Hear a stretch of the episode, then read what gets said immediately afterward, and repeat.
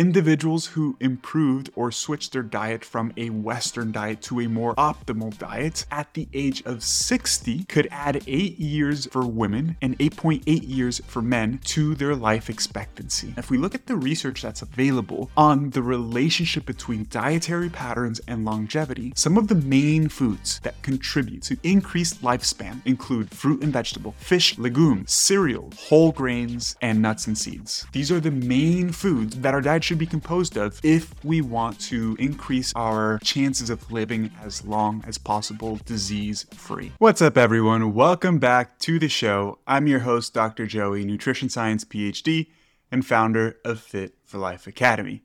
Today's episode is a solo episode. I know it's been quite some time since I've recorded an episode on my own, and truth be told, one of the main reasons I haven't been doing solo episodes is because they take a ton of uh, planning prior to recording the episode. And in addition to that, I really enjoy just having guests on the podcasts and having conversations about different topics. But I didn't have anybody to have on the show today, so I'm, I'm recording an episode on my own to stay on schedule with publishing an episode every week. And we're going to be talking about a very, very important topic on today's episode which is specific dietary patterns and nutritional choices to help improve or increase longevity, lifespan, quality of life, right? I think if we take a second um, to reflect on why we do the things we do when it comes to our health and our fitness, um, whether it's you want to look better you have some performance based goals um, I think most of us can can really agree, at least to some aspect, that we do these things to live a longer, healthier life, right? If I really think about the main reason why I go to the gym four to five times per week and spend I don't know, six to eight hours a week training and focusing on healthy food choices and making sure I have a healthy body composition and making sure I prioritize my sleep. And all of these different variables that we know can have a positive impact on our health. Sure, I lift because I want to look better, right? I lift because I enjoy it and I want to get stronger because, again, it's something that I personally care about. But at the root of, uh, at the root of that, right? The main reason why I, and perhaps you as well, do these things is because we want to live longer, right? Um, and not only live longer, but have better quality of life as we age as well, to reduce the risk of developing certain diseases like cardiovascular disease or cancer, right? Things that can be quite scary to think about. Um, and so today, what we're really going to talk about is what should your diet look like or what changes can you make to your diet to increase your likelihood of not developing chronic diseases, uh, extend your lifespan as much as possible, and improve your quality of life as you age as well. Okay? Keep in mind, chronic diseases are the number one reason why people die prematurely, right? Things like cardiovascular disease, which is the number one killer worldwide, diabetes related complications, sarcopenia, right? Sarcopenia is the age related loss of muscle mass, osteoporosis, loss of bone density. I can't remember the exact statistic right now, but individuals who are over the age of 65 who fall and break a bone, particularly the hip bone, there's like a really high mortality risk within a year of falling and breaking um, a bone, right? So if we can prevent these things, and of course, nutrition is not the only factor, right? Exercise and overall lifestyle and genetics all play a role, but nutrition certainly plays a role. Um, if we can improve our diet, to reduce the risk of these chronic diseases, then by default, we are increasing our lifespan, right? Because again, these diseases are the number one reason why people die prematurely. And now, to talk about, before we even go into specific dietary changes, I think it's important to talk about the impact of diets on longevity, right?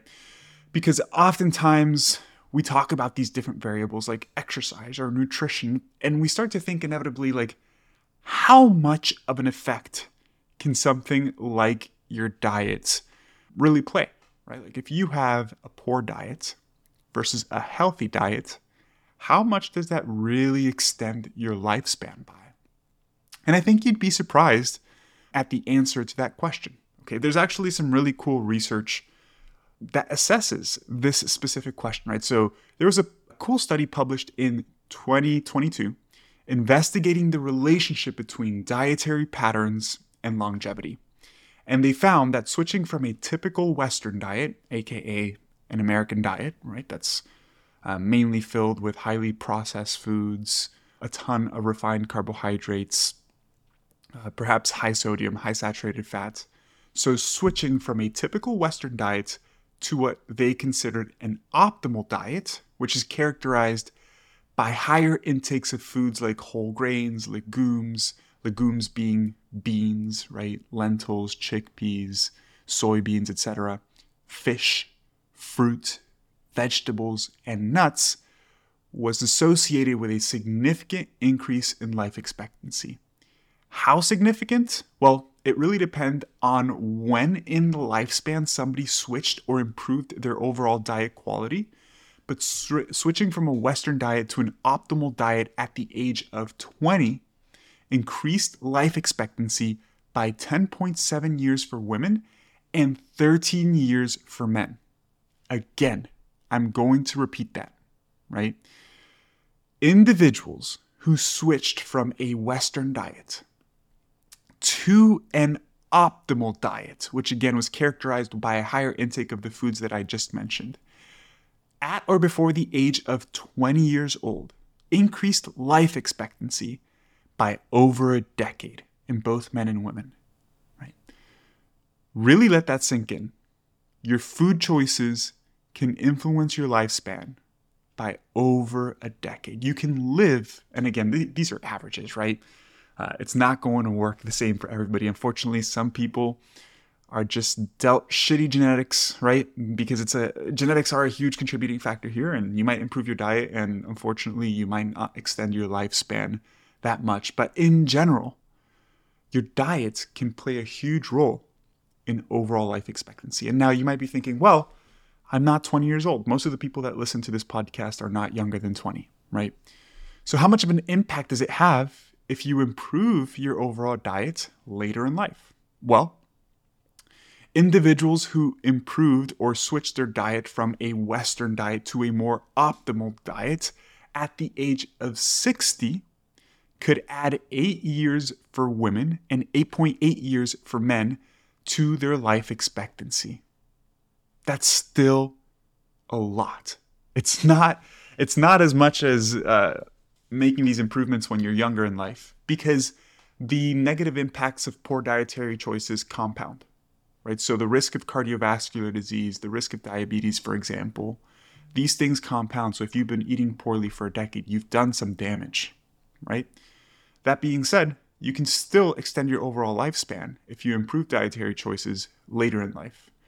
They even looked at individuals who improved their overall diet quality at the age of 80, and there was still an improvement of about three or four years in total life expectancy for both men and women. So, still pretty significant, right? Because individuals who are 80 or above are pretty close to the end of their life, right? Probably within their last one, two, maybe three decades of life, right? But that would be pushing it one or two decades of life um, and increasing life expectancy by three or four years at that age is quite significant.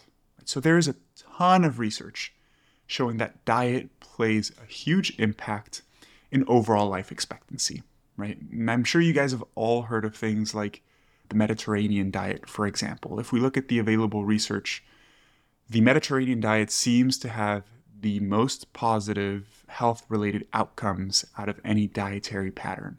And again, the Mediterranean diet is characterized by a high consumption of many of the foods that we just mentioned whole grains, legumes, fatty fish, right? Fruits and veggies, plant based foods, um, high mono and polyunsaturated fatty acids, which we'll talk about. Um, and the same goes for blue zones. For those of you guys who haven't heard of the term blue zones, blue zones refer to places on Earth where people live the longest, right? There are highly concentrated concentrated areas of individuals who live over 100 years old, which is really impressive. And most of these individuals age gracefully and they still have full physical function by the time they die, right? Imagine being able to live to 100 years old or older and still be able to do everything for yourself. Get your groceries, um, clean your house, do your dishes, do your laundry. You don't need somebody to help you shower, right? So it's not just about how long you live, but also the quality of life and your physical function as you age. And in those populations, in the blue zones, overall diet is very similar. Um, I actually highly recommend. There's a there's a show on Netflix about blue zones. I can't remember the name of it now. It might be it might be called Blue Zones or Blue Zone something.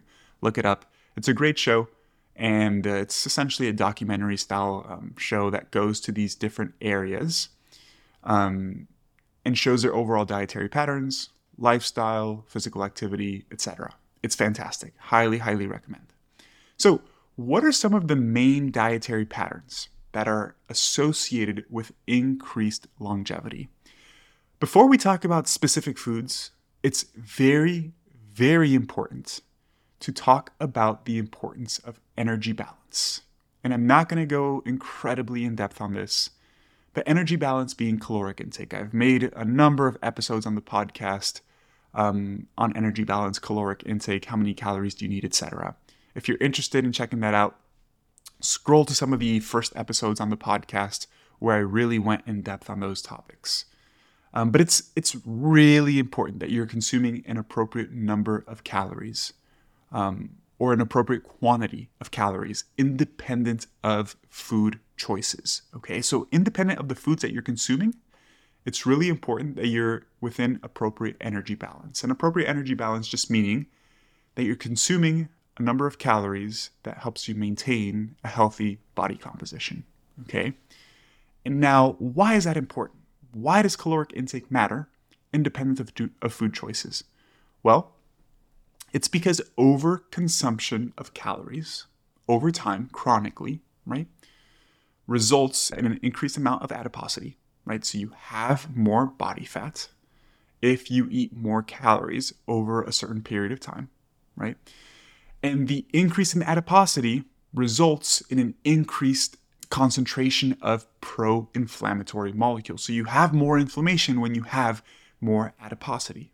Okay, and I'm going to explain a little bit as to why this happens and why this contributes to the development of disease. By the way, fun fact inflammation, low grade chronic inflammation, and I think it's probably important to define what these things mean.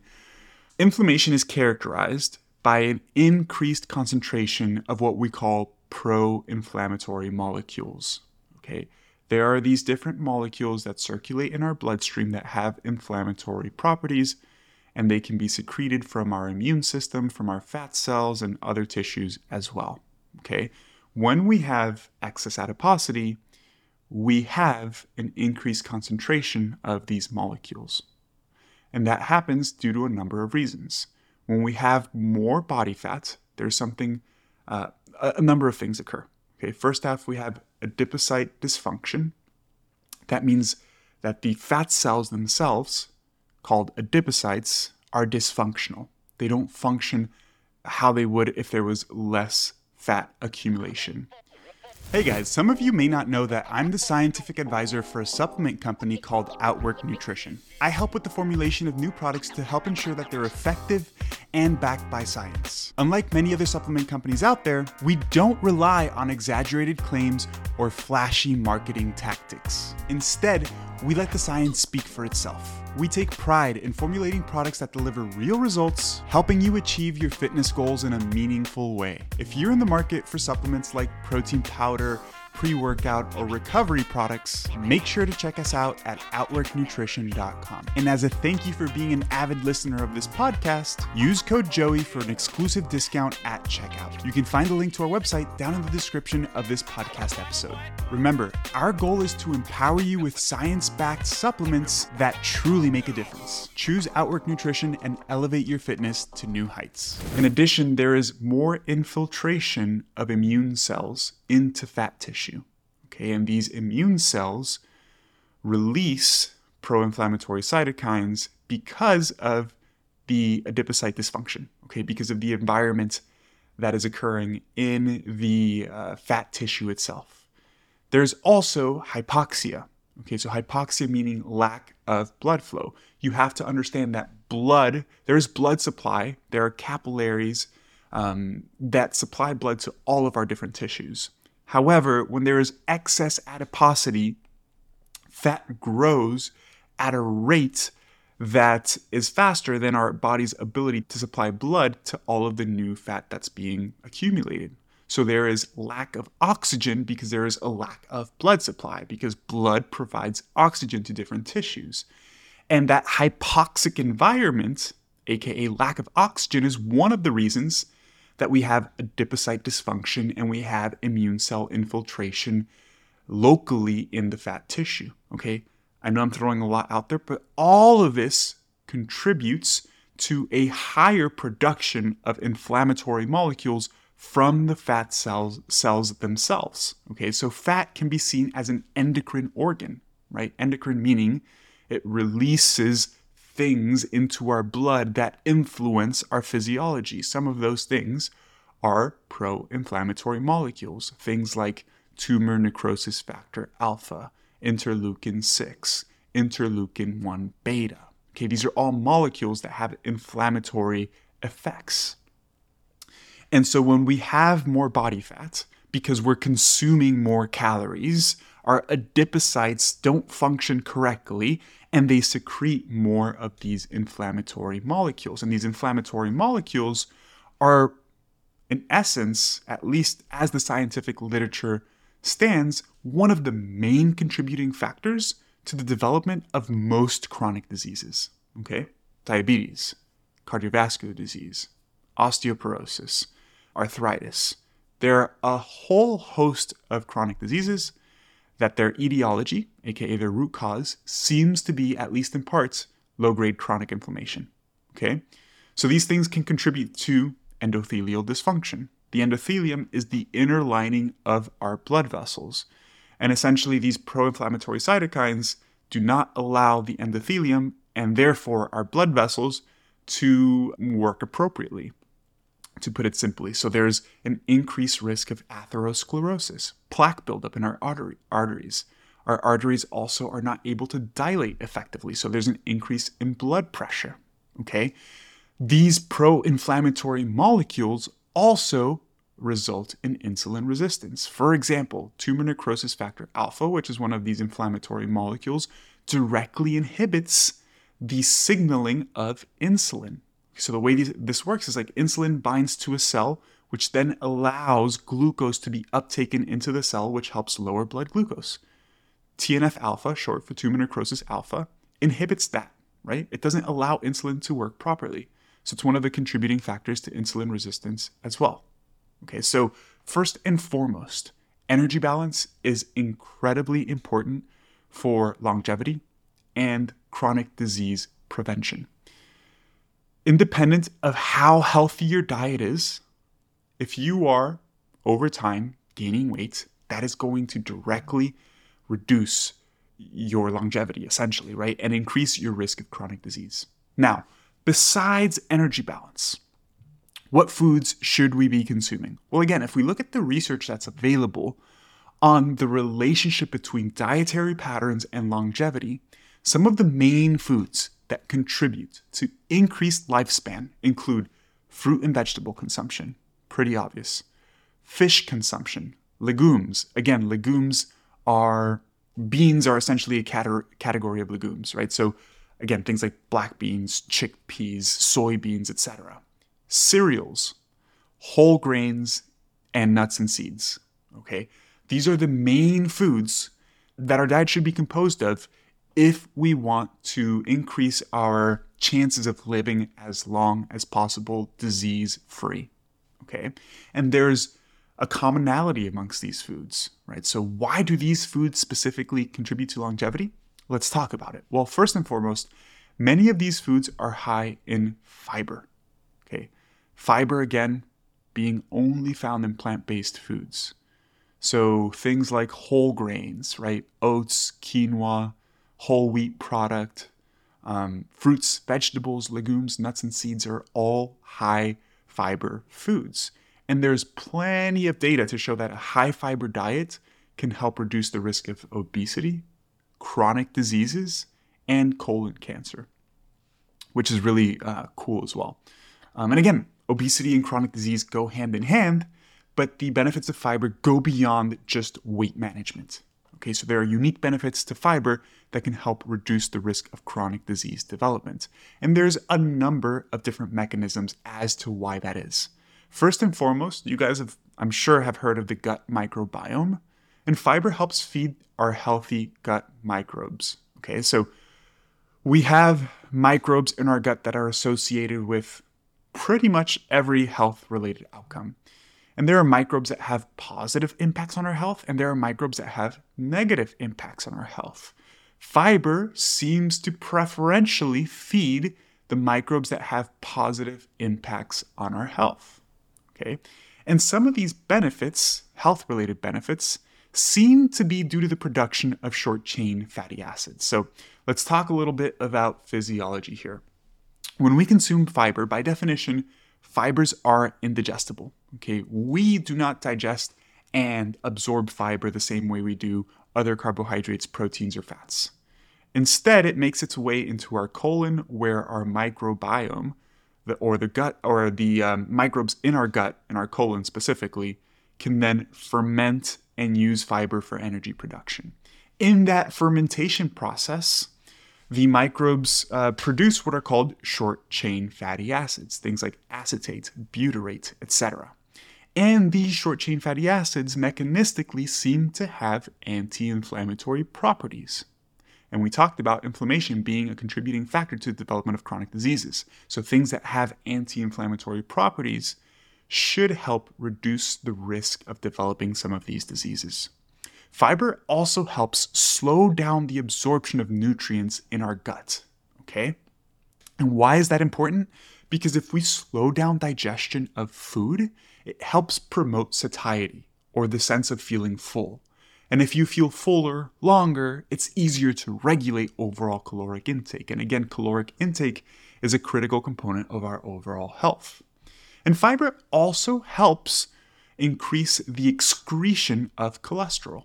Okay, so when we digest food, fat, fatty acids specifically, require something called bile to properly digest and metabolize dietary fats. Bile is this fluid substance that's rich in cholesterol. However, bile can typically be recycled. Okay, so if we use bile, we recycle bile to use it for when we have another meal, essentially. That being said, fiber reduces our ability to recycle bile, so we excrete more bile in our feces, and therefore we also excrete more cholesterol. So, for individuals who have high blood cholesterol, high blood lipids, fiber can help reduce them by the mechanism that I just explained. And so, how much fiber should you be consuming? The general recommendation is about 14 grams of fiber per 1,000 calories, but more seems to be better. Okay, so if you can consume more fiber, in general, consuming 25 to 30 grams of fiber is going to be fantastic. If you can go beyond that, there doesn't seem to be any adverse effects unless you have GI distress, GI symptoms. Okay, some individuals are quite sensitive to fiber, especially if you have certain autoimmune conditions, if you have sensitivities to FODMAPs, which are specific types of fibers found, uh, uh, specific types of carbohydrates, I should say, found in some foods. If you have Crohn's disease, IBS, uh, and different different digestive conditions essentially some of those individuals cannot tolerate a high fiber diet and in those situations not consuming fiber is likely ideal because you don't want to live with bloating, gas, stomach pain, etc. But for individuals who don't have those conditions, essentially, a higher fiber diet is going to positively impact health related markers and likely increase longevity as well. Aside from fiber, a lot of these foods are really high in phytonutrients. So, what are phytonutrients? Phytonutrients are compounds found in plant based foods that have health benefits but are not considered essential nutrients. So, essential nutrients like specific vitamins and minerals are things that we need to get from our diet, or else we're going to be deficient in them and they're going to have adverse, immediate, relatively immediate adverse health effects. Phytonutrients, we can live without them, but they do seem to have positive health benefits.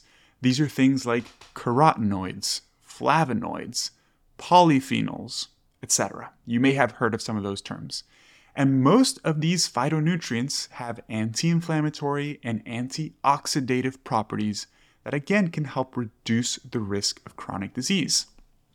When I was doing my PhD at Florida State University, I did some work on some of the functional benefits of specific phytonutrients. So we did some work investigating the bone protective effects of something called soy uh, isoflavones. Isoflavones are a specific type of phytonutrient found in soy products and other foods that seem to act similarly to estrogen. And for those of you that don't know, estrogen is incredibly important for bone health. We also did some work looking at the effect of phytonutrients found specifically in black beans and their ability to help reduce reduce um, atherosclerotic plaque buildup right? So the buildup of plaque in your arteries. So these phytonutrients in plant based foods have unique health benefits. For example, carotenoids, which tend to be found in red, orange, or yellow fruits and veggies, have been shown to perhaps reduce the risk of cancer development and they have positive impacts on eye health as well. Flavonoids, which are found in things like berries, nuts, or even coffee, have cardiovascular health benefits. I'm sure you guys have heard that drinking coffee is good for your heart. One of the main reasons why is because coffee is rich in flavonoids, right?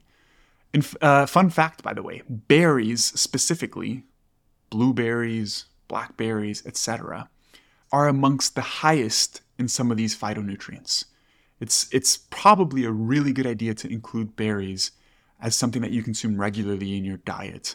In general, rule of thumb, any sort of food that has a dark um, and let's say like concentrated color is going to be really high in phytonutrients.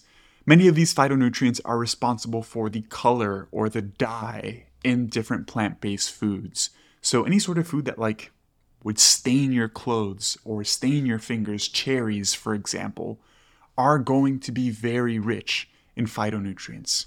Now, aside from fiber and phytonutrients, these foods that are associated with longevity tend to also be high in mono and polyunsaturated fatty acids, fish, nuts, seeds. Some fruit, like avocado, are high in mono and polyunsaturated fatty acids. Okay? This includes things like omega 3s, right?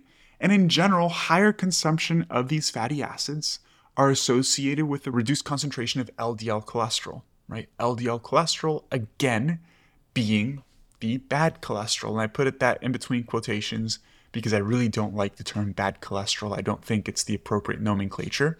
But nonetheless, it helps reduce LDL cholesterol. And LDL cholesterol is one of the main variables that contributes to the development of plaque buildup in your arteries and subsequently cardiovascular disease. These fatty acids also seem to have anti inflammatory properties. Again, anything that has anti inflammatory and antioxidative properties are going to help reduce the risk of disease development.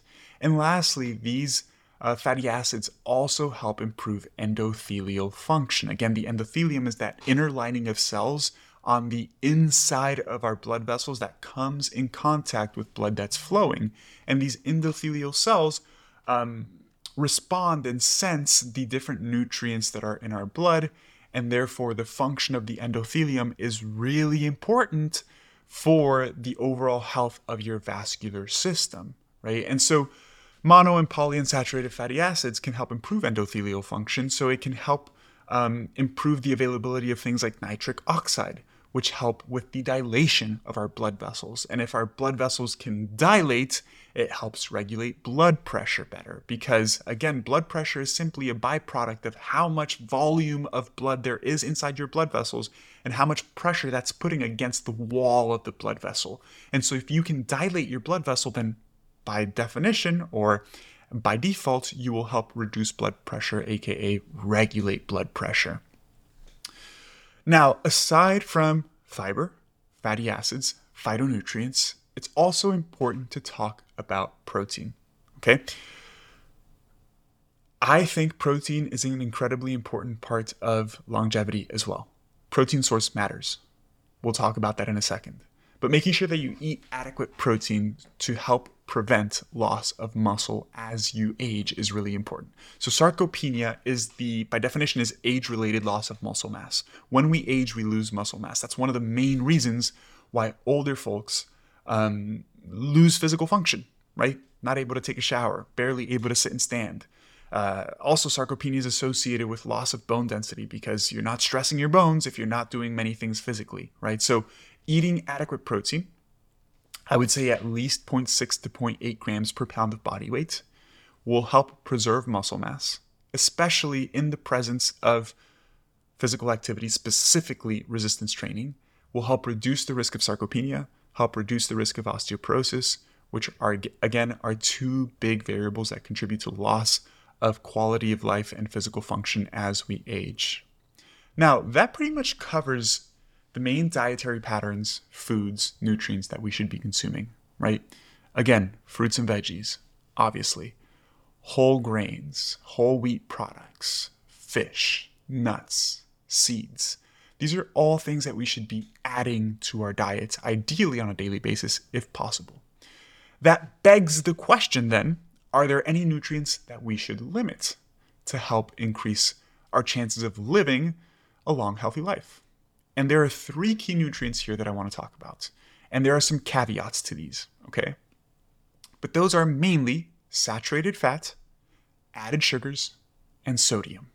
Okay. And I say there are caveats to these because everybody is different. Okay. Let's talk about saturated fat first. Saturated fat has been shown to increase the production of LDL cholesterol in the liver. Okay it can also impact our ability to remove LDL from the blood. LDL, that's what we call LDL clearance. Okay, so saturated fat directly linked to higher concentrations of LDL cholesterol. That being said, which again increases the risk of plaque buildup and cardiovascular disease. That being said, there are inter individual differences. Some individuals are way more sensitive to saturated fat than others. So it's not that saturated fat is directly bad for your health. I mean, it is.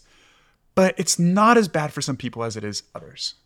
So if you the general recommendation is to limit your total calories for the day to less than 10% coming from saturated fat, which is actually a decent amount.